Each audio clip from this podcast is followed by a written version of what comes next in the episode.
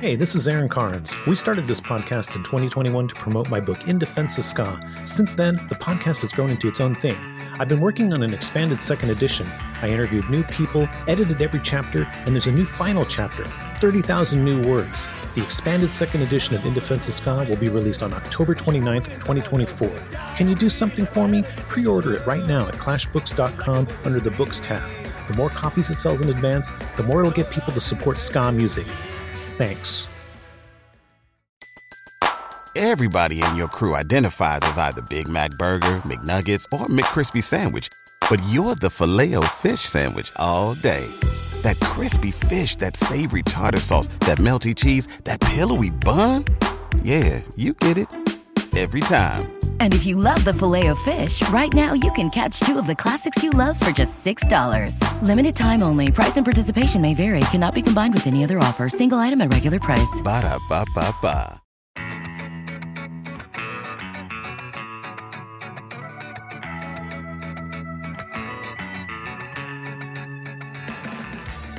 In 2007, Fall Out Boy's third album, Infinity on High, debuted at number one on the Billboard charts. Four of the songs charted on the US Billboard Hot 100, and it sold over 2.4 million copies in the US. Though the band are often associated with the mid 2000s emo revival, they ended up cracking the pop market in a significant way. Our guest today is Fall Out Boy's singer Patrick Stump, who it turns out is a huge fan of ska. Back in the 90s, Patrick didn't just casually listen to mainstream ska bands off the radio. He was deeply involved in the scene. Ska was his music, and he considered himself a ska fan first and foremost. Over the years, his deep love for ska has somehow escaped the attention of the media. That is, until now. Who would have thought the singer of Fall Out Boy was so into ska? I had zero idea. I know that we talked to Brian and Brian had brought up the Animal Chin connection, but I was completely unprepared for this. Yeah, Brian didn't prepare us to the extent of which he was a ska fan. It was more just like, oh, he's a big Animal Chin fan. No, it turns out he's a big ska fan. Yeah, we talked about every avenue of ska, all the way from traditional through third wave. And I feel like no stone was left unturned couple hours before this interview, you sent us a uh, recording of yourself playing trombone over uh, sellout. that was freshly recorded. I recorded all of that. You recorded all of it. Okay. Oh, so Aaron was right. Yeah, we Adam and I had a debate about whether that was you playing on top of the original recording or whether you did everything. And yeah, I thought you did everything. That's convincing. That's great. No, that was me. I that was all me. This is amazing. when did you do that? You did that just recently? No, I did that kind of at the beginning of the pandemic. So I've been scoring. I've been doing film scoring for the past five years. And long story short, I'm not a great instrumentalist at a lot of instruments, but no one seems to mind, you know? So I'll, I kind of, I got emboldened where I'm like, screw it, I'll play trombone too. And I had, and I, I took like three lessons when I was like 12. I hadn't, you know, touched it since then. And uh, so that was my, that was day one of, of trombone as an adult.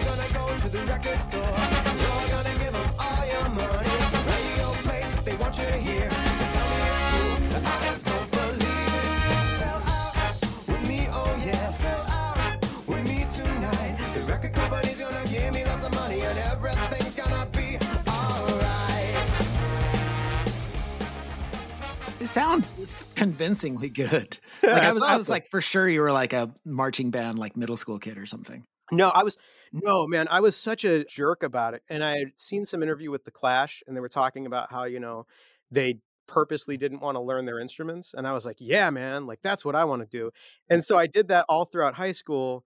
And in retrospect, now, like I said, I've been film scoring, and like you know, scores you're dealing with tons and tons of written music and you're like yeah it would have been nice if i paid attention in school like maybe a little bit i feel like i read a, a, similar article with sonic youth saying like man don't learn how to play your guitar just like rub it against things yeah, there's some value to that, but I mean, it's also, you know, then you find yourself in a situation where, you know, people are talking about the key and, you know, and walking bass lines and, you know, whatever, time signature changes, rhythm, you know, rhythm subdivisions and polyrhythms and stuff. And you're like, yeah, yeah, it sounds cool, you know, whatever.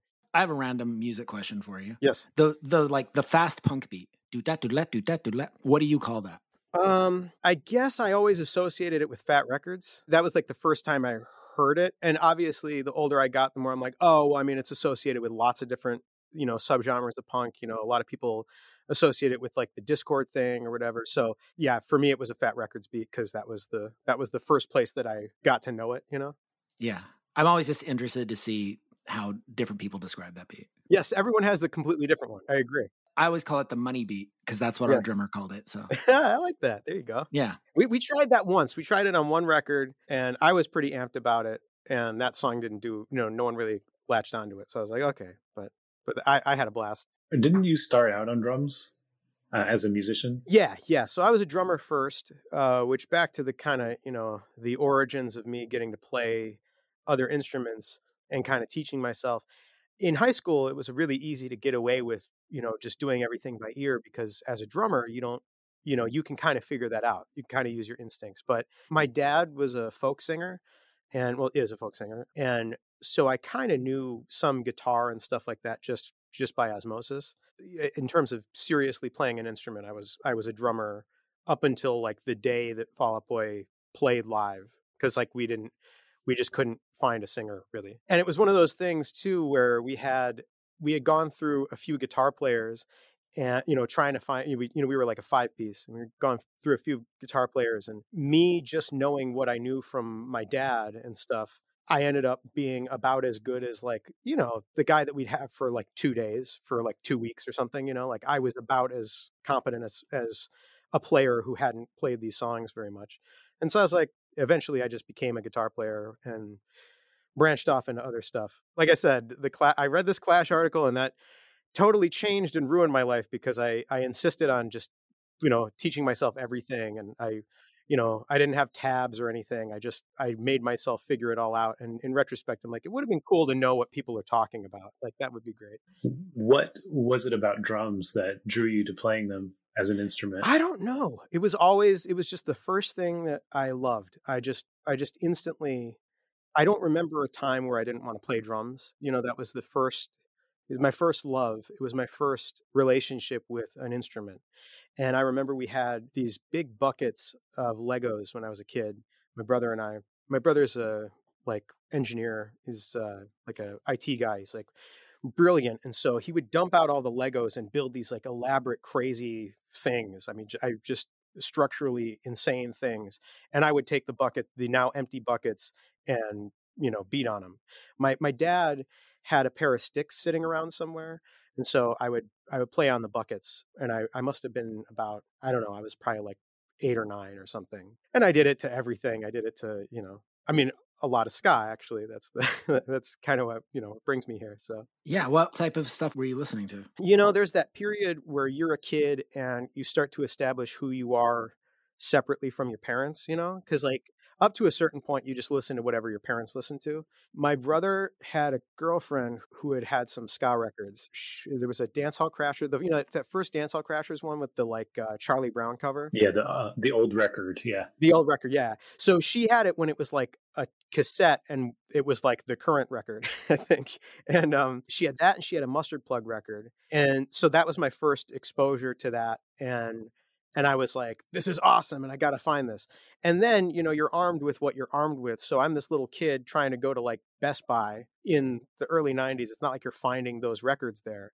So I kind of had to make do with whatever was there. Eventually, it was like you know, Rancid and Goldfinger and that kind of stuff. You could go to a store and find those records before I before I really understood that there were like, you know, independent record stores and, you know, but that was kind of like my entry point. And like No Doubt was obviously huge suddenly like right around then. I would get those records and look at all their thanks and then try, you know, like the the thank yous and then I would I would try and track down everyone that they thanked on records, you know. So like that's how I got into Hepcat because the saxophone player for Hepcat played on something.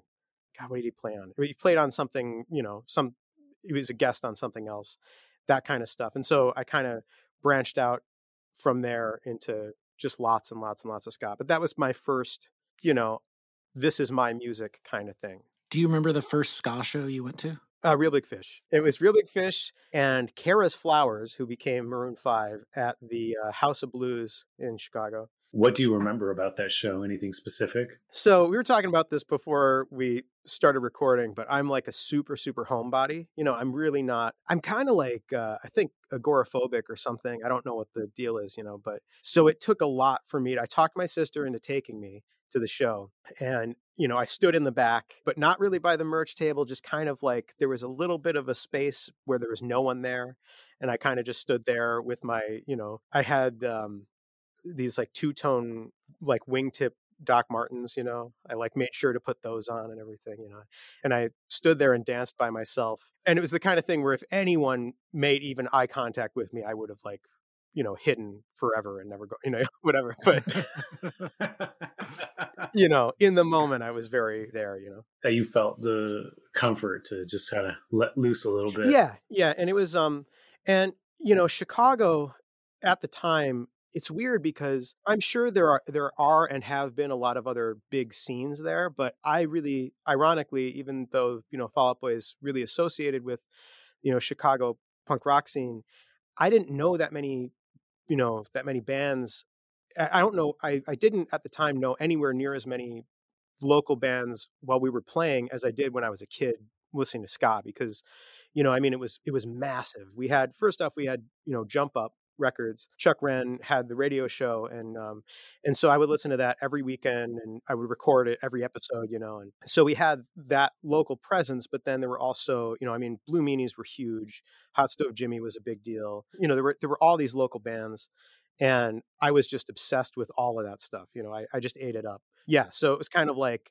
there was enough of a community there about ska in Chicago that like I didn't feel like a total weirdo, you know, going to the Reel Big Fish. I felt kind of bad for Kara's flowers playing before playing not decidedly not ska before before Reel Big Fish. Was there any particular ska drummers or ska albums that you like played along to or kind of learned how to play from? Well, yeah, I mean that first Goldfinger record, I played a lot of that. You know, um, here in your bedroom. I mean, just that beginning um, is very prototypically, you know, '90s ska with the, um, you know, the cross stick and the and the busy hi hat stuff. So that was one and obviously rancid was like the coolest thing in the universe when i was a kid you know that was just like it didn't get cooler than that. So so i played a lot i played along to a lot of rancid stuff but then gradually as a drummer i got really into traditional ska. I, I really liked a lot of the the hi-hat you know the that that kind of stuff. So i mean that was just kind of a broad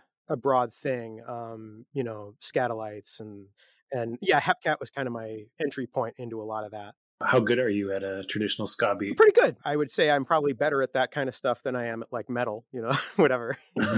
it's funny, as a drummer, you know, you become kind of a a specialized tool, you know. It's not like I I play ska and reggae pretty well because that's what I that was like my first thing that I played, you know.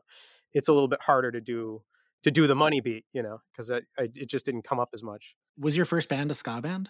Yeah, so my first two bands, I I kind of talked other kids into doing ska bands. Weirdly, so I never considered myself a singer or an instrumentalist of any kind other than a drummer, but I I was trying to put together a ska band and no one would play bass or sing. And so um, I borrowed a like Steinberger bass from the jazz teacher at my school and we did a mustard plug cover at uh, at the talent show that year and and I had to sing it. And it was so funny because I was so I I was desperately afraid of singing in front of people and I just kind of, you know, looked down the whole time and didn't move, you know, but but and you know, I'm playing bass for like the first time ever. you know, I kind of made it easy on myself and and it it worked and you know, it wasn't a total disaster, total train wreck, but yeah, my first two bands were ska bands, but it's also kind of like, you know, we didn't it's not like we played shows or anything. Do you remember the name of the mustard plug song that you guys played? Yeah, it was Mr. Smiley. Mr. Smiley. What were your two band names? That I don't remember. They weren't ska like pun names, were they? No, they weren't ska pun names. Again, I couldn't talk anybody into that. It was kind of like I was kind of I was basically, you know, cuz I was obsessed and really no one else shared my zeal for for it you know in the same way so i could get you know I, there were there were a couple guys in the jazz band that you know played horns and i could get them to like show up and stuff but they weren't really like amped about it so we interviewed brian diaz yeah so he says that you are a huge animal chin fan yeah, so Animal Chin was a was another big thing, a big like entry point for me. Um, so I had been, I don't really. It's funny, you know. Fall Out Boy is kind of seen as a rock band, you know, as a as a pop rock band, and it's weird because the that kind of puts you in these weird circles where you know people talk to you about, I don't know, rock, hard rock, and stuff. And I really didn't have that. I didn't have. I had punk rock as a I I was really into a lot of the, you know, the politics of like ska punk, and so that that was a thing that kind of held me over on on a lot of the heavier stuff. But it wasn't like if you took that out of it, I didn't just love the music enough. You know, you know, nothing against it. It just didn't. It just wasn't my thing as much. And then Animal Chin was amazing because it was kind of uh, so all the kids agree that record. It was heavy and like kind of punk rock, but it was also very ska and it was also very musical, really, really, really musical. And that was a, that really grabbed me and kind of pulled me in. And so it's, in a lot of ways, it was my transitional thing between ska and, you know, pop punk or whatever, you know, because I, I could shut off the the part of me that's like, rock and roll. You know, it just wasn't my thing as much, you know. But Jamie's just such a good songwriter and and it was just so I don't know. I mean, it, yeah, it was a big, big deal for me for sure. There's a song on that album. There's like an instrumental ska album uh, song called FTDB. Do you know what that stands for? I don't. It stands for "Fuck the Decepticons Bus." they were another ska band.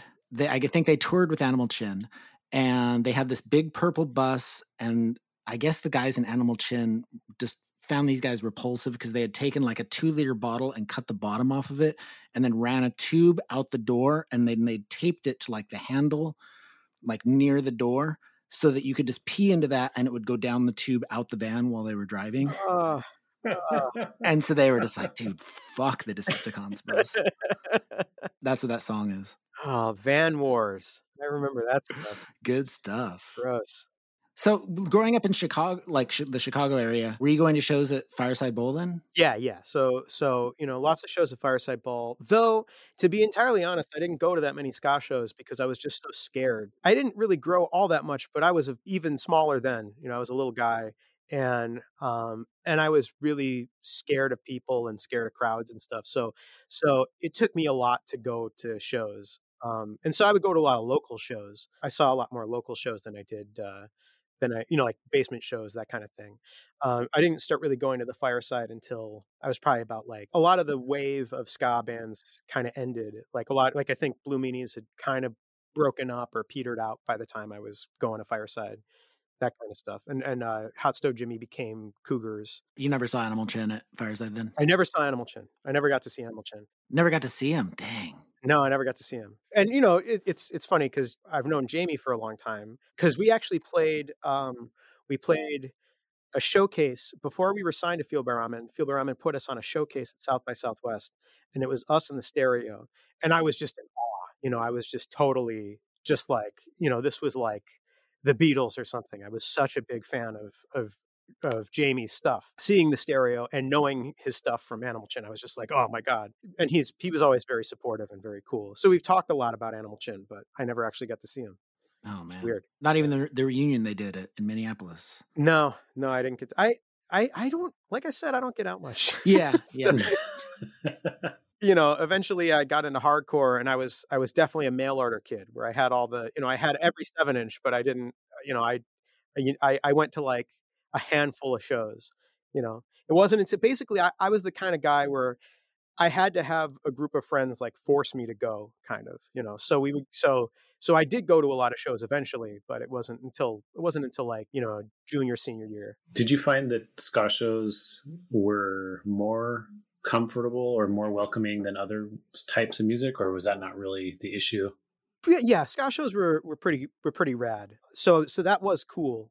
Though one of the things that was I don't know if this was everywhere or if it was if it was heightened in Chicago, but we had a lot of like, you know, community center shows and, you know, basement shows and stuff where everyone just had to play together. So you would have like Skankin' Pickle play with like, I don't know, um, like a death metal band, you know, like really, really wild stuff because there were just, you know, in the suburbs, there wasn't a huge, you know, it wasn't like a huge demand for for just ska shows. So it would just kind of be like general punk rock shows. I mean, I feel like a, a big thing about that whole period was just it was, you know, every show was a whole bunch of different bands, and Yeah. ska ska sat right alongside hardcore, sat right alongside emo, sat right alongside pop punk, and so you just got all of that in the same show.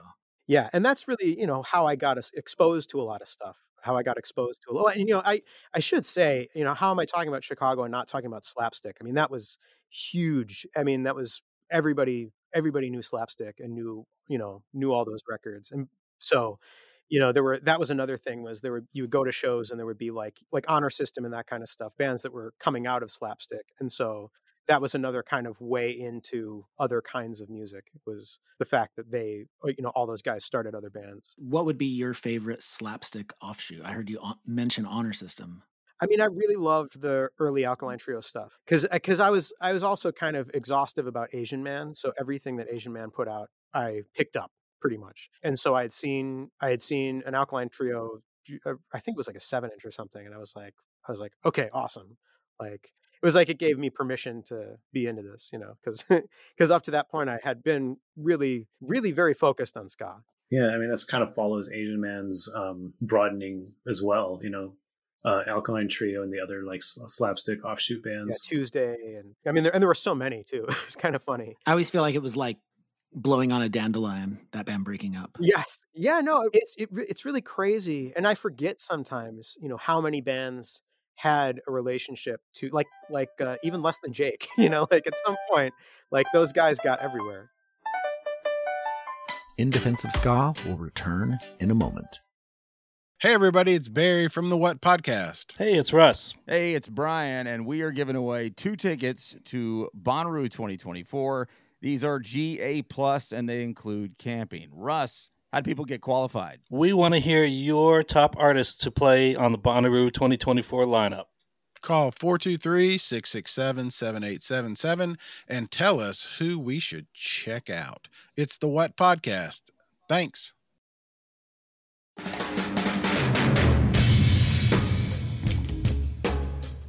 Back to Animal Chin in the Midwest though, were they very popular? It wasn't huge. I had to track that record down. Um it, I really give a lot of credit to uh, Chuck Wren because that radio show was like everything, man. I mean, that was there were so many records that that I had never like even stuff like even stuff like you know everything from you know the Impossibles to like Fishbone to there were so many different records that I never would have heard you know anywhere and they were really hard to find so so animal chin actually all the kids agree because he played that record a lot and different and various different songs from it including that instrumental. I would tape every one you know and and it was i remember i had to go pretty far out. There was some record store in bannockburn which is the only place that i could find that cd but it was it was definitely not easy to to find. And it was funny because then when the band signed to um to Fueled by Ramen they let us you know go through and pick out you know some of the back catalog stuff if we wanted any CDs, you know.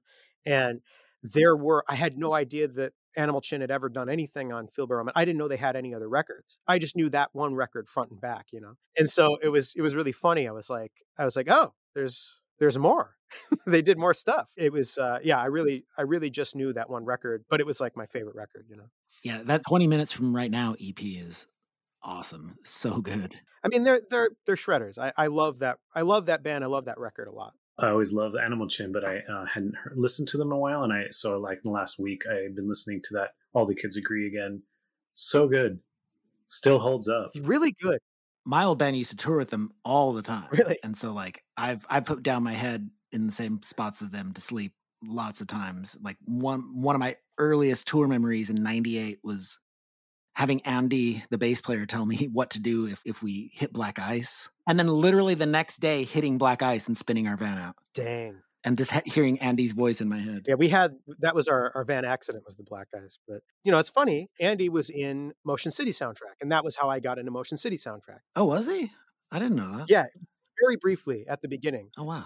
And I remember talking to Justin Pierre. I can't remember if he was in it when we, we played with them at a at this movie theater in Des Plaines. Yeah, uh, there, there, was a show that we did. It was the first time we played with Motion City soundtrack, and and they um and I think Andy was still in the band at the time, and I and I remember you know pulling Justin Pierre over and be like, "Wow, you know, I'm a big Animal Chin fan." He's like, "Yeah, cool." you know, it was, it was very like it was very like I don't, I, you know, I wasn't even sure if he knew what that band was, you know, at the time. You know, so, I mean, he did, he did for sure. But it was just funny. It was like, you know, I was super fanning it. Brian had said that you sometimes sound check with Animal Chin songs. Yeah, he and I will will sound check together with that because I'll when I'm uh, line checking, you know, he's usually back behind one of the cabinets tuning basses. And I spend a lot more time on stage than I probably need to. You know, I, I just I goof around. And uh actually Andy, our drummer, and I will be, you know, sometimes Andy and and I and and Brian Diaz and I will play uh Bleed, especially. That's that's just that's the song. I mean, there, there's a lot of great songs on the record, but that that song's so good. Yeah, Brian had told me it was the the first song, the sex song off the album. Definitely something that that Brian and I bonded on is the fact that you know because he was in Edna's Goldfish, you know, he was in a, a real ska band. So I I had had this dream. So there was a band in Chicago called the New Jacks, and I was obsessed with the New Jacks. They were they were the coolest band in my like I loved. It. I still go back to the to those demos and stuff. It's funny because um, the guitar player ended up starting this band called Knockout and Knockout is is very central to Fall Out Boy's history. Fall Out Boy probably wouldn't be a band without Knockout. But anyway, but his old band was the New Jacks, and and uh, I was so so into the New Jacks, and and it was this dream of mine to be anything in the New Jacks because they they'd gone through like forty people or something, you know, you know how it goes. And I never got to be one of those people, and it was such a bummer. But you know, so when Brian and I, when we started touring and, you know, he was doing reunion show, I remember being like, oh, wow, you were in a real ska band, you know, like, it's so cool. Yeah. I was going to ask when you learned about Brian's ska past, if you remember. I, I knew him. I like, that was what reunion show was to me was, was X Edna's Goldfish. You know, that was the, that was like the thing. So like everything was related to ska to me. So you knew Edna's Goldfish back in the day. Yeah, I, am telling you. I again, I don't take any credit for this. It wasn't like I was crate digging. I mean, Chuck Wren was exhaustive, and I was like, I was pretty obsessed with that radio show. So you know, basically every weekend, I would. I think it was on the weekends. I can't remember what day it was, but it was once a week. He would have the show. He'd play a bunch of new records. I'd like write them all down, all the ones I liked, and then I would try and find them and eventually I found you know mail order stuff and whatever, and and he would put out um, there were some great compilations too and so that was another way that i would i would hear a lot of bands through that but so it was all that stuff. I see so what was it like when he started working for you then? Were you like a little bit of a fan? Yeah yeah i mean i was i was nerded out about it. It's funny because he you know he's he's very um i think on one level he's it's kind of like you know it's kind of like talking about your you know high school yearbook photo you know but then at the same time it's like you know, it's neat that someone cares. I think is for him, you know, I don't want to put words in his mouth, but I think it's funny that like I think it's funny to him that I'm like such a big ska fan. So there was the show, one of the Edna's Goldfish reunion shows that was at like some festival that I think Fall Out Boy played also. Yeah, yeah, and I I can't remember what the deal was, but I don't, I, I didn't get to see it. Maybe it was other members of the band were there. Yeah, I mean, I'm I'm sure. I feel like the other guys always manage to to get out and do things. Do you have like a favorite Edna's Goldfish song? Oh gosh, I just remember the video after I, after YouTube. I remember looking up the video, and and because I didn't have that record, but I remember I remember the seeing the video, and after knowing Brian, and like he's like a little kid, you know. I mean, he looks like a little kid to me, you know. I remember watching that a few times, and he like, you know, he was like, ah, turn that off, you know. I'm surprised by how good that video looks, considering like, I know the story behind them them making it. Like it was, they just like filmed it. What was the story? Ed? Brian told us they just like filmed it during a show. It was like a like a little like all day ska festival. And so like guys from Slow Gherkin are in the video. Then the stereo, the guys in the stereo in there, yeah. Wild. So the only time I've ever seen your band play, you guys were wedged in between uh, a local band from here called the Matches and yeah, yeah, I remember the Matches and Less Than Jake. Yep and uh, it was at the Warfield. Mm-hmm. And so that was my introduction to your band. And I remember thinking it was really weird that your bass player did all the talking and you were the singer. yeah. And then and then the only other thing I remember about your set is him climbing on top of the bass amp, like three songs in, and like jumping off. Yep. And me just being like, damn, that looked like it hurt. Yeah, he, he did get he broke his foot a couple like once or twice. He, I mean, it was a lot of that was kind of our thing. I was a drummer and a really shy person, I guess introvert. Like I talk a lot and really fast in person, but I'm very scared of people as a thing, you know. Um and I always have been. And so it's like there, it's weird. Like I don't necessarily I wouldn't say I've exactly stage fright. Like I don't mind playing music on a stage. Like that doesn't freak me out, but literally every other thing that you do on stage freaks me out, you know? If I had to speak in front of people, it freaks me out. And um, he just naturally always did that. I never wanted to be a singer. It was just that was I was the guy that could sing. And I really wanted to write music. And that was kind of the the caveat was, you know, okay, you can you can write songs as long as you sing them. And I was like, okay. Yeah, so he kind of took over a lot of the, you know, front manning stuff without ever singing. And uh, it was great because I got to just focus on on playing. you know, yeah, he would yeah, he was always jumping off of stuff and, you know, breaking guitars and all of that. It was it was the whole thing. Keeping Brian busy. That was before we had Brian. That's I think that was probably why we why eventually we had to hire Brian was because it's like we you know somebody's got to actually take care of this stuff. You know. So I don't know about your van accident. So can we hear about that? Oh yeah. So uh gosh, it was so we had a record, Take This to Your Grave. It's our first record. And we were going to do we were going to shoot a video for it. Um, we were driving to Michigan to shoot a video for it for Where Is Your Boy?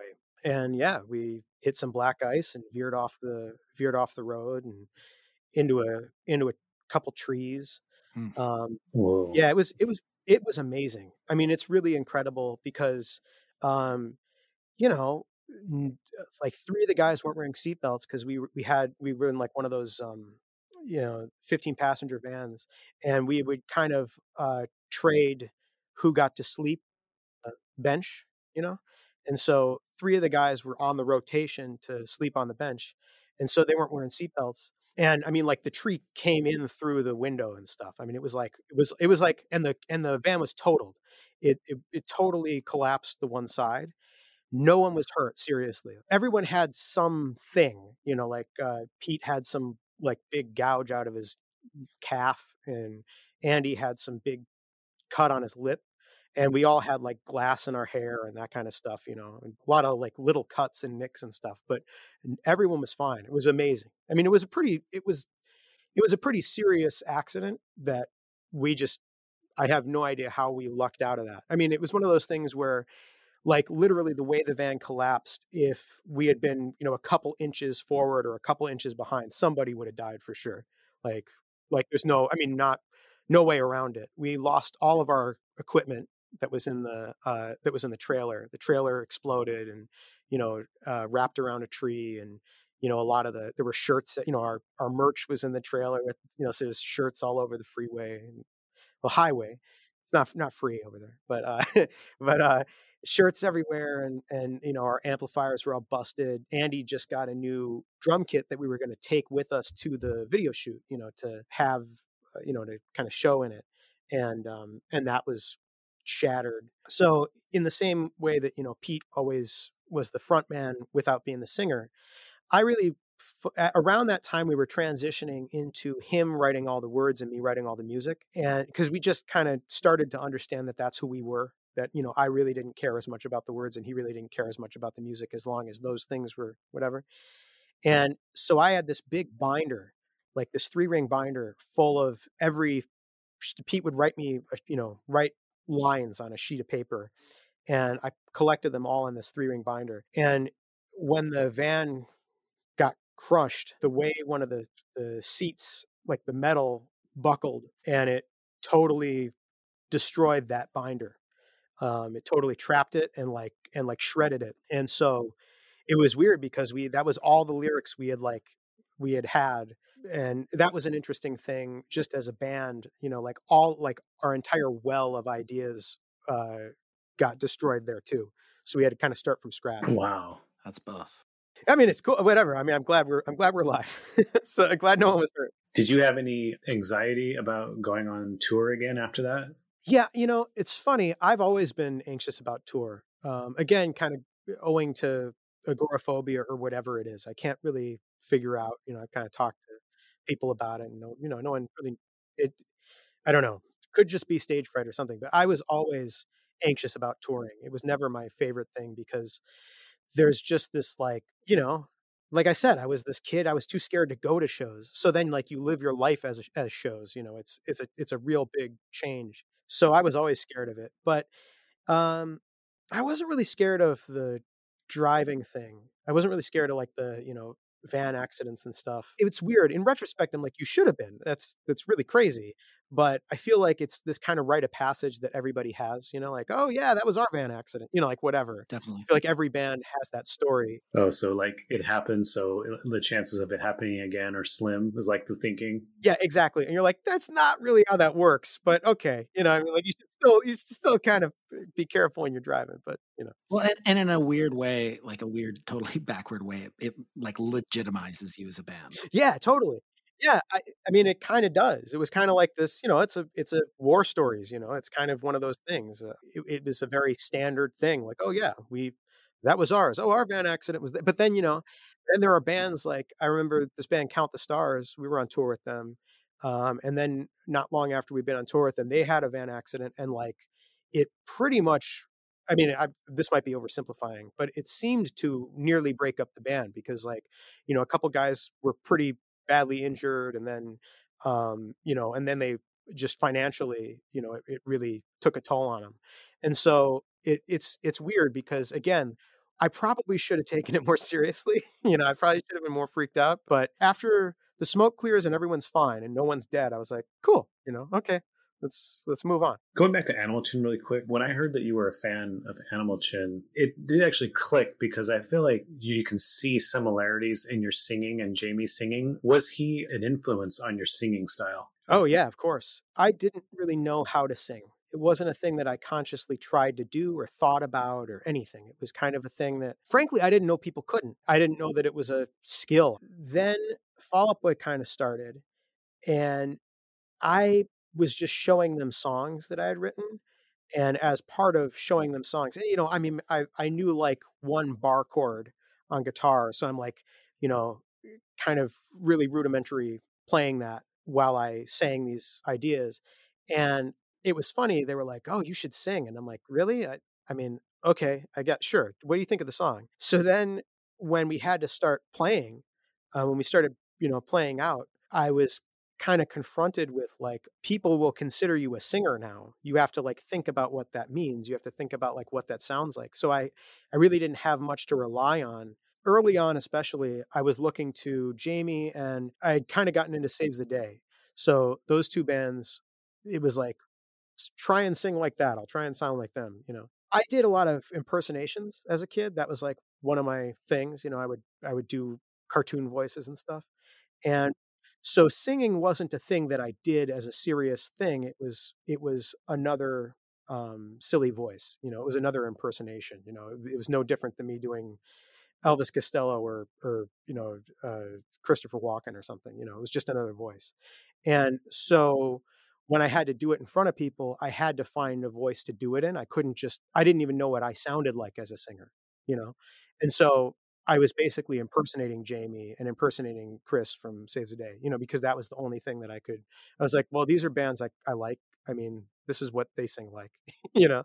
I mean, you can't really go wrong with those two as your influences. Those are pretty good singers. Well, and that's the thing is that I, I still, you know, I look back on those records and I'm like, yeah, I mean, I was very, you know, kind of hard on your sleeve, and they and they they both know that. You know, I've talked talked to both of them at length about it, about how you know how big a deal that was for me. But, you know, I was a drummer and I took drums a lot more personally and seriously. But as a singer, I for years, I mean, the band was on MTV and stuff before I before I was like, maybe I'm a singer actually. You know, maybe you know, like maybe that's a thing that people that I actually have to start taking seriously because up to that point, I was just I just thought of myself as impersonating my heroes. You know. Did you have the Misfits of Ska 2 comp? Of course I did. Okay, so you know the you know the Animal Chin song on there, "Timeout," Yeah, of course. and it has the part the, the I think it's like the bridge right before the breakdown, Mhm. and so there's like a long vocal, and then Jamie sings really high. Yeah. The first time we played with Animal Chin, he was singing it a octave lower. Of our whole band was standing there like pointing up, like no, sing it high. And then so like the next time it came around, he like hit it high, and we all lost our minds. Yeah, it's. I mean, he he's got such a great voice and such a great tone. You know, when he goes really up high like that. Yeah, I mean that that that compilation that was a huge compilation for me. Um, there were so many rec- so many songs on that. I, I loved that. There's a band, um, Absence, and that that was like the only Oh thing yeah, I ever found of them was that. In the advent of YouTube, I think I tracked down their demo or something. You know, maybe like five years ago or something. But before that, it was just this magical thing where there was this crazy demo, this crazy song on that comp where I was like, what is this? I love this, you know. Yeah. That's that's one of my favorite songs off that comp. Aaron and I talk about Misfits of Ska and Misfits of Ska two a lot because he sees Misfits of Ska one as like kind of the big turning point, and for me, it was Misfits of Ska two. Like that was the one that really did did it for me. That was my preferred one. Um, sorry to say. I love that the Absence song is your favorite song on there too. That song's so crazy. Yeah, man, that was it was a shredder. It was so crazy. That band had three singers. I know. Link 80 when when they did the last tour with Nick, they played a show with Absence and uh, Seth, the sax player, sent me pictures. It just looked like the weirdest band. It looked like Korn mixed with like coming correct, like mixed with mustard plug. Yeah. Yeah. So wild. I, yeah, I'm I'm just opening this up again, looking at the looking at that record, looking at what was on there. You know, Kemuri. I, I remember tracking that record down because that was amazing. Obviously, Link 80, uh, Pocket Lint. I, that was a weird one because like um, that's another one of those bands that like I don't know that the band made as big a splash, but those members ended up being everywhere. You know, uh, Absence. Yeah, Thumper. I loved Thumper. I love. I I I tracked down that record too. Yeah, Adam brings Thumper up quite a bit. Oh, they're so good live. I just remember just like whenever they would hit that breakdown in Backstabber, our whole band would be on the dance floor and we would all start hardcore dancing. so ridiculous. That again, you know, I got into hardcore through ska because there was so much ska core stuff. Um, the Hippos, I love the Hippos. That was another, that was one of my favorite records. The that first one, I remember tracking that down.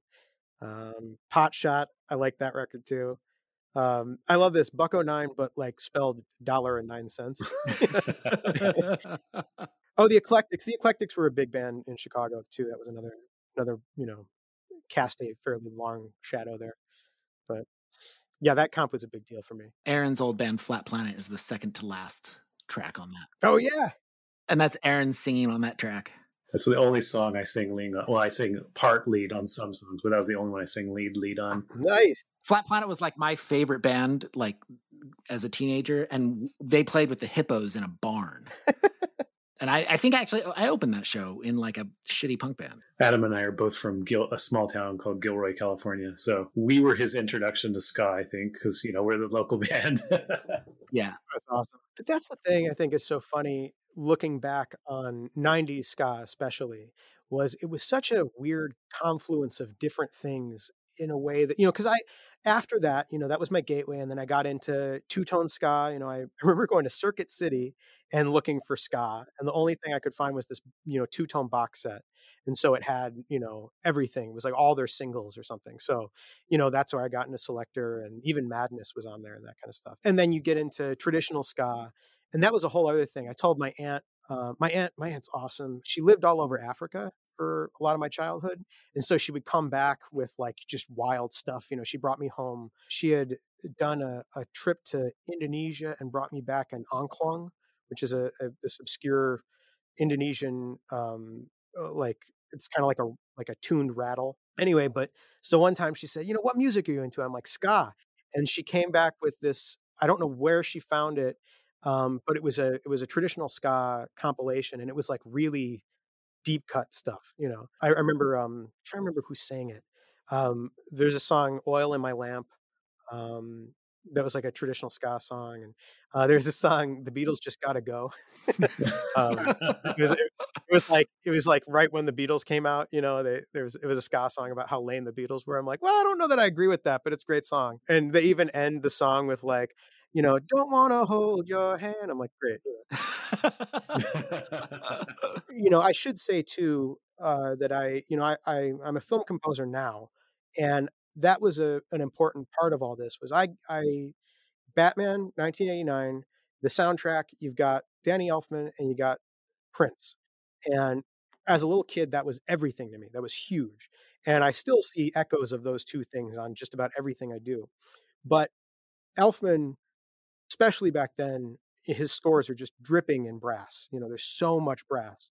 And so I was in love with trumpet and trombone especially. And so to have you know punk music that had brass was like for me that was a big deal because i could like i could find my way in you know? And um and now i look at the way you know so everything from jazz to you know hip hop to to you know metal i i got through, i got into all of that through be right back after this. Hey, everybody, it's Barry from the What Podcast. Hey, it's Russ. Hey, it's Brian, and we are giving away two tickets to Bonnaroo 2024. These are GA plus, and they include camping. Russ, how do people get qualified? We want to hear your top artists to play on the Bonnaroo 2024 lineup. Call 423 667 7877 and tell us who we should check out. It's the What Podcast. Thanks.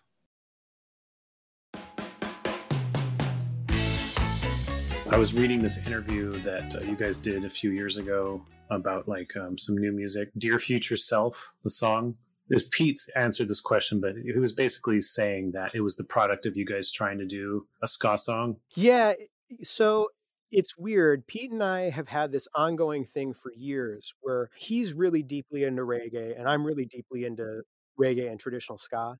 And so we've tried just about every record to do to do a reggae or ska song and it's never really happened. Like the closest we came was this song Hold Me Tight has kind of almost like a reggaeton beat. I've kind of tried a bunch. I've tried to throw it in there.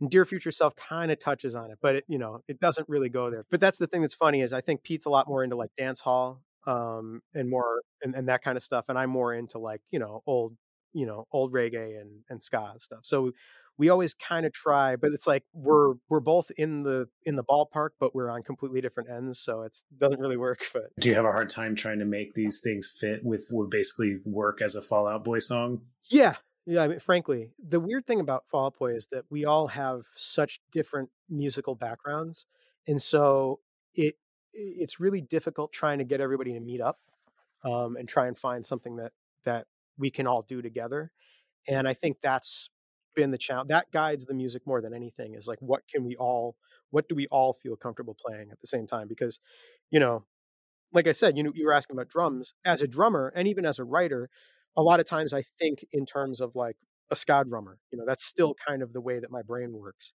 And so i'll write these things and assume that that you know and and and send that to andy. Andy's a shredder man. He's a tr- he's a tremendous drummer but he feels metal and hardcore. Like he played for Earth Crisis for a minute. Like he's like a he's a very serious, you know, hardcore drummer.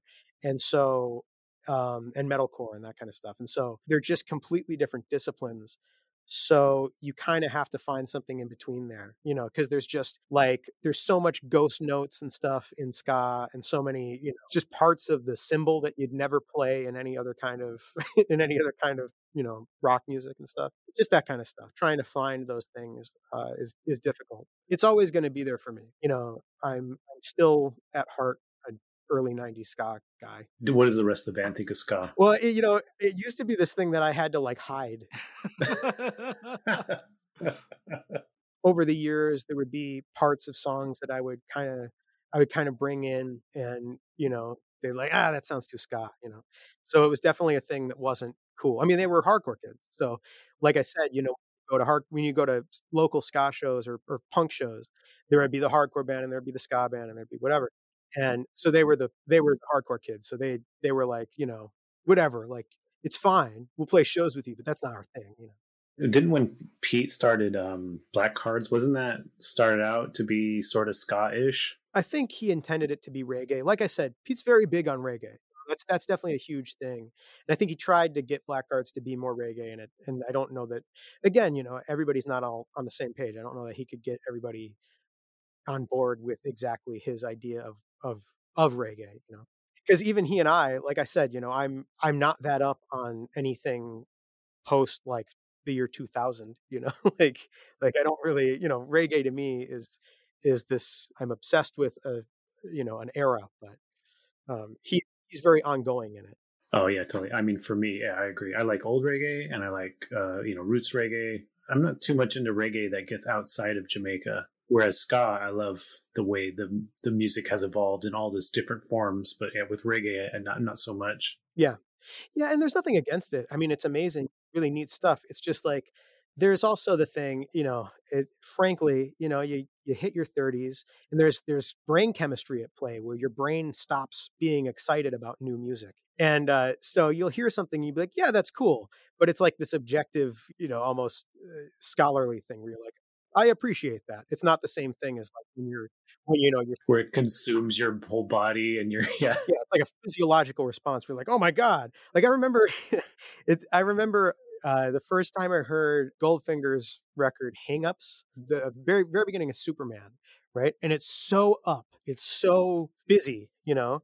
Uh, and there's that fast, you know, drum count in at the beginning, and I was like, "This is the coolest thing I've ever heard ever," you know. And when you're when you're a kid, you know, it's just like it's just there's nothing like that.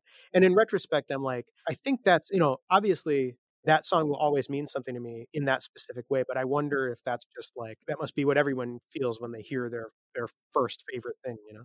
I remember when you know uh, Skankin' Pickle was such a big band for me in the when I was first getting into the music, and I would go see them play, and they in the early years they used to open with this instrumental song road, road zombie or something i can't remember its name it's the instrumental track that's on Skafunkrastapunk and hearing that song live gave me chills in a way that i cannot explain or even compare to any other live experience i've ever had and I, i'm sure it had to do with my age and just like how i my exposure to this music and my exposure to their performance you know being so early and critical to me but not the best song in the world but in my my my body reaction to it was like as though it was No, I mean it's a big thing. Skankin' Pickle's a huge thing too. My my sister used to work at um, Sony and then at BMG.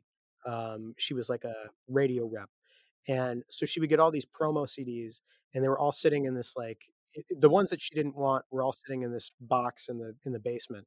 And I remember finding the Green album in there, and I was like, "Can I can I take this?" And she's like, "I don't know, sure, whatever." And I, you know, I, I was obsessed with it. I mean that that that record, and that's another thing too is that record you know it's all- it's all these covers so that's how i heard you know um gorilla biscuits and how i you know got into oingo boingo and that kind of stuff was because of the covers on that record I actually like Green album their best because I feel like they didn't do a great job with recording themselves until that album. That the album is recorded really well. The rest of them have problems with their recordings, especially having been a fan of them as a live band and comparing the experience of seeing them live to what the song sounded like in the recordings. I thought Green album was like, okay, yeah it sounds really good and those songs the the songs on there the the non-cover songs are like my favorite skank songs for sure like my hair i love that song you know i was obsessed with that record when i started learning bass you know i, I would sit there forever the boom, my fingers would be bleeding you know Are you aware of any of the the current? Because there's kind of been a resurgence of newer ska bands. Uh, Are you aware of? oh tell me There's a band called Catbite that I think you would really love. Awesome. They have a very like um power pop, uh, more traditional ska sound, but but like still kind of punky. cool kind of like garage rock more than punk. Yeah. Yeah, they're from Philadelphia. They're awesome. awesome And then there's a band from New Orleans called Bad Operation. awesome That's so sick. I'll check them out. You know, it, it's funny. I was thinking about in the in the era, and you know, trying to go to you know Best Buy and stuff before I was really armed with the idea that there were you know smaller record stores and punk rock you know distros and things. Trying to uh, trying to find ska at you know the big chain store, and I would just buy anything, anything that I knew to be ska or ska adjacent. You know, so like I'm not a I'm not a Christian person, and I bought a lot of Christian ska because that was in the that was in the stores, you know. And I was like, this isn't my thing, but I get at least there's a at least there's a saxophone, you know, whatever. Which Christian ska albums did you pick up? Uh, I got there was a Supertones record that I found, and uh, Five Iron Frenzy. I still I was like, this is cool. I'm happy with this. This is a good good purchase. But but you know, I had I had seen that it was a Christian record, and I'm like, I don't know, but I loved the the brass and everything, and, and the and the songs are rad. uh, So whatever. I know a lot of people point to like Mephiskapheles as being the the opposite. Oh my god, I forgot to mention Mephiskapheles. Yeah, I, the people point to that band as like the opposite of Christian ska, but I'm gonna lobby and say it's the Blue Meanies. The Blue Meanies are terrifying. Blue Meanies, well, especially when they would play, and so there was a um, there was also a public access. There was a lot of public access stuff in Chicago that, that did a lot of ska. I remember seeing the Blue Meanies on oh, it might have been like the other side with Ken Motti. It was a local show, and they played, and they all they all wore um, pantyhose on their heads, and they looked just terrifying, like so threatening, you know. And the music was so dark and crazy. Uh, Full Throttle. I mean, that record is just ridiculous. Um, what's the song? Uh, what's that song? Uh, kill, smash the Magnum. Smash Magnavox. Oh my god! Like when the when the when everything starts, you're like, Yeah, that horn part's insane. Oh, so good. and how fast everyone in that band is at playing that part. I was like, this is incredible. This is the coolest thing I've ever heard, and like terrifying. you know, like just overwhelming. I used to just find the Blue Meanies terrifying. And I remember loading out at Fireside Bowl, and Billy Spunke was holding the door, and he was like, "Hi, Adam," and it just scared scared the shit out of me. And, I, and also, I was just like, "How does Billy know my name? Like, what's going on?" His speaking voice was always so threatening too, because like he, because like it sounds like he sings, you know, and you're like, Yeah, you're like, oh my god, like you're you're the thing. They were so good. I mean, that is, it's interesting. I think about that period, and I actually, you know, I, I've mentioned them and Hot Stove Jimmy a couple times because I thought it was so interesting that Chicago had such a decidedly kind of like weird tech hardcore ska thing. You know, we had these these ska bands that were like kind of very, you know, musical and um weird, you know? And uh and I thought that was kind of cool. That was like our little stamp on it. Well, not ours. I was just at the show. We're one, you know, but you're part of Chicago. Come on. yeah, I mean, I'm, I'm from there, so. But I thought it was a cool thing that that was like part of our sound. You know, that we kind of had a little bit of a sound in that we had these bands that were loud and scary and weird and had you know like Hot Stove Jimmy. Um, that second record, the, when it starts off with the you know, there's like I think five horn players in that band at one point, and it's just like the loudest thing. You know, it just.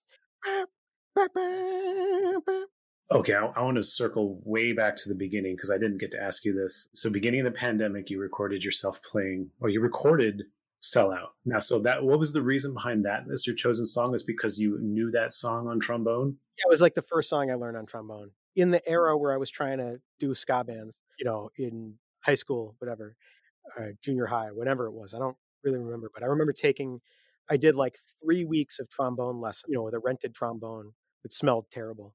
And so I hadn't touched a trombone in, in years and years and years.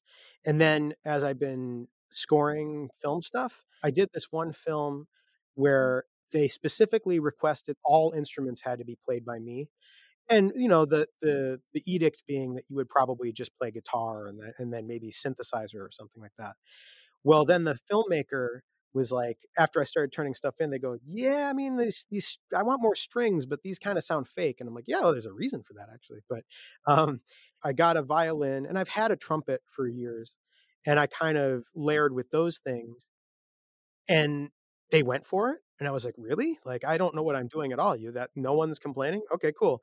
And i got so bold you know after that i was like screw it i'm gonna get i'm getting a trombone you know? So uh so that was like day one of trombone you know uh in in my adult life you know I was picking up a trombone again and you know i don't remember i didn't remember how to how to grease it or anything it was just kind of like you know just seeing if i could make noise out of it The slide of the trombone was like the only real giveaway that it wasn't the Reel Big Fish. And then probably halfway through it, I was like, "That's not Aaron Barrett." I don't think. Like, but at first, I didn't notice that it wasn't Aaron Barrett. I thought you were just playing over the recording. That's great to hear. No, I, I was uh, I was a big fan of. I mean, I am a fan of all that stuff, and you know, and trombone was such a such a wonderful thing to me. You know, I I, I I've always loved trombone since I was a little kid, and uh, like I said, you know, Danny Elfman, that Batman score when the trombones really kick in, it's like it just hits you in the face. And so for punk rock to do that, I was like, yeah, you know, please. And you know, back to Rancid, um, there is a version of "I Want a Riot" that was in the Beavis and Butthead movie, Beavis and Butthead soundtrack, and um, I think it was with the Stubborn All Stars, like they did the they did the brass, and the trombone solo on there. I don't know what it is, but that was like that was the coolest thing in the universe to me. And, and so, you know, that was like my dream was to play like that, and I, I still can't. There's just like these little things that who I don't I don't even know who it was. I don't even know who played that solo, but I was like, this is the coolest, you know. What are the chances of you guys putting a, a trombone in a road case so that if you guys cross paths at a festival or something with Reel Big Fish, you can jump up and I mean I know you're kind of shy, but I love the idea of you just walking out on stage and just playing that song with them and just leaving. I would kill. I mean, that'd be awesome. I'd love to do it. I I don't know. I mean, trombones take up a lot of space. It's a lot easier to to carry around my trumpet. In the post-COVID world, this has to happen. Yeah, I mean that'd be neat. As you noted, I'd probably be pretty scared. I'm always more scared of that stuff because you know you're in somebody else's house. You're in somebody else's. You're on somebody else's stage. If you if you blow it, it's you ruin someone else's show. You know, it's it's such a scary thing to me. But yeah, I mean, that'd be awesome. The band toured with Less Than Jake early on, and Roger had found out that I was a big ska fan and that I was I was pretty big Less Than Jake fan, you know, and uh, and he had he had heard that you know he's like, well, what's your song? I'm like, Automatic. That was my jam, man. I love that song. And one night, um, we were at I think it was Irving Plaza, and the way that Irving Plaza, you go up these stairs like along the stage. So like if you're if you're standing on the stage and playing, you can see all the people that are going up and down, you know, into the backstage. And they were starting automatic. And I was walking by and Roger was on that side of the stage and he and he just looks at me. He's like, and he hands it to me, hands me his bass. And I was like, what? What? Uh, and I hadn't played the song in, you know, in years. And but I did used to know it. Um, and so I'm trying to remember the song but also, you know, a lot of people don't realize this, but I'm incredibly short and and Less Than Jake are incredibly tall. So Roger, you know, and he's and he slings it down low too. So I, I'm trying to like hold the bass up with my knee while I'm trying to remember how to play the part, you know. And uh I, but he let they let me play the song and it was it was terrifying. It was so so scary, you know. So the big tour you guys were gonna do Weezer and Green Day, right? Mm-hmm. And then the Interrupters were going to be your opener. I was really excited that you guys were going to have a, a ska band as your opener. Me too. That wasn't my. That wasn't something that that, that was suggested to me. And I'm like, yeah, of course, that's awesome. It, it's funny. I'm amazed that we got that tour together, and the only reason I think we did is because all three of our all three of the headlining bands are cool with each other. So we were able to like, you know, it, there wasn't a lot of ego, you know, pushing each other around. But it's amazing how many moving parts there are um, trying to get that to happen. So, so when that was the the opener that was agreed on, I was like, yeah, sweet, let's do it. There's a song on that. There's a um, uh, what is it? Rude Boy in a Penitentiary. That song has a brass section in it, and I and I was like, oh yeah, I should learn that. So I don't know. I don't know if I, I, I have never even, I've never met them. I don't know any. I don't know if they would be down, but maybe I could try and bring my trombone on tour. I want a whole Patrick Stump just ska EP. Like, come on, dude. That's the thing that's fun. I would totally, uh, you know, it's. I did a solo record a bunch of years ago, and it's weird because I I'm I'm happy about it. Like I I like what I did, but there's a there's an essential part of it which is that like I never really wanted to be a singer, and so like I look back on that record and I'm like, this is great, but it's not really. I don't really want to, you know. I don't have a purpose for a solo record. I don't really have a world that I want to like. I don't even write the lyrics, you know. Sometimes it feels weird. Like I, I, I feel like um because you know I'm pretty, I'm pretty obsessive about ska from from an era, but then you know this is the first time I've probably ever gotten to talk about it. You know, it just never comes up, and so part of me is like it would feel contextually almost like um like uh I don't know what the word is I'm looking for, but like I don't, I'm not sure it would be so accepted. You know, like like yeah, I've got a ska record. It's like yeah, sure. You know, like whatever. I'd just put it out under a, a fake name and just let it let people find out. That I could do. That I might do. I think that would be amazing. But I have written a lot of ska stuff. I mean, that's that's I have a I have a folder. I mean, I'll take an I'll take an instrumental ska album, man. So you have a whole folder, right? Yeah, I have a whole folder of, of ska music that I've written, but I, I you know, I don't know if it'll ever see the light of day because you know, there's also like I wrote this one song and I was like, I was like, yeah, I like this a lot, and then I was uh, shuffling through songs and I was like, that sounds way too much like this one. Uh, it was a Stubborn All Star song. I'm like, ah. never mind, you know.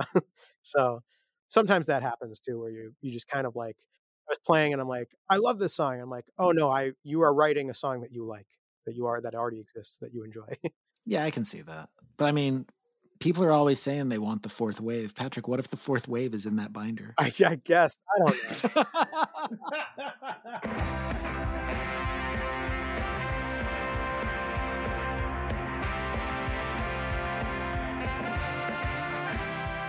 Thank you so much for listening to In Defense of Ska. If you haven't already, subscribe to my newsletter at aaroncarnes.substack.com. You will get episodes of the In Defense of Ska podcast and other content sent directly to your inbox. If you would like to pre order my book, In Defense of Ska, go to clashbooks.com. It releases on May 4th, 2021. On that note, we leave you by saying, Ska now more than ever. Thank you.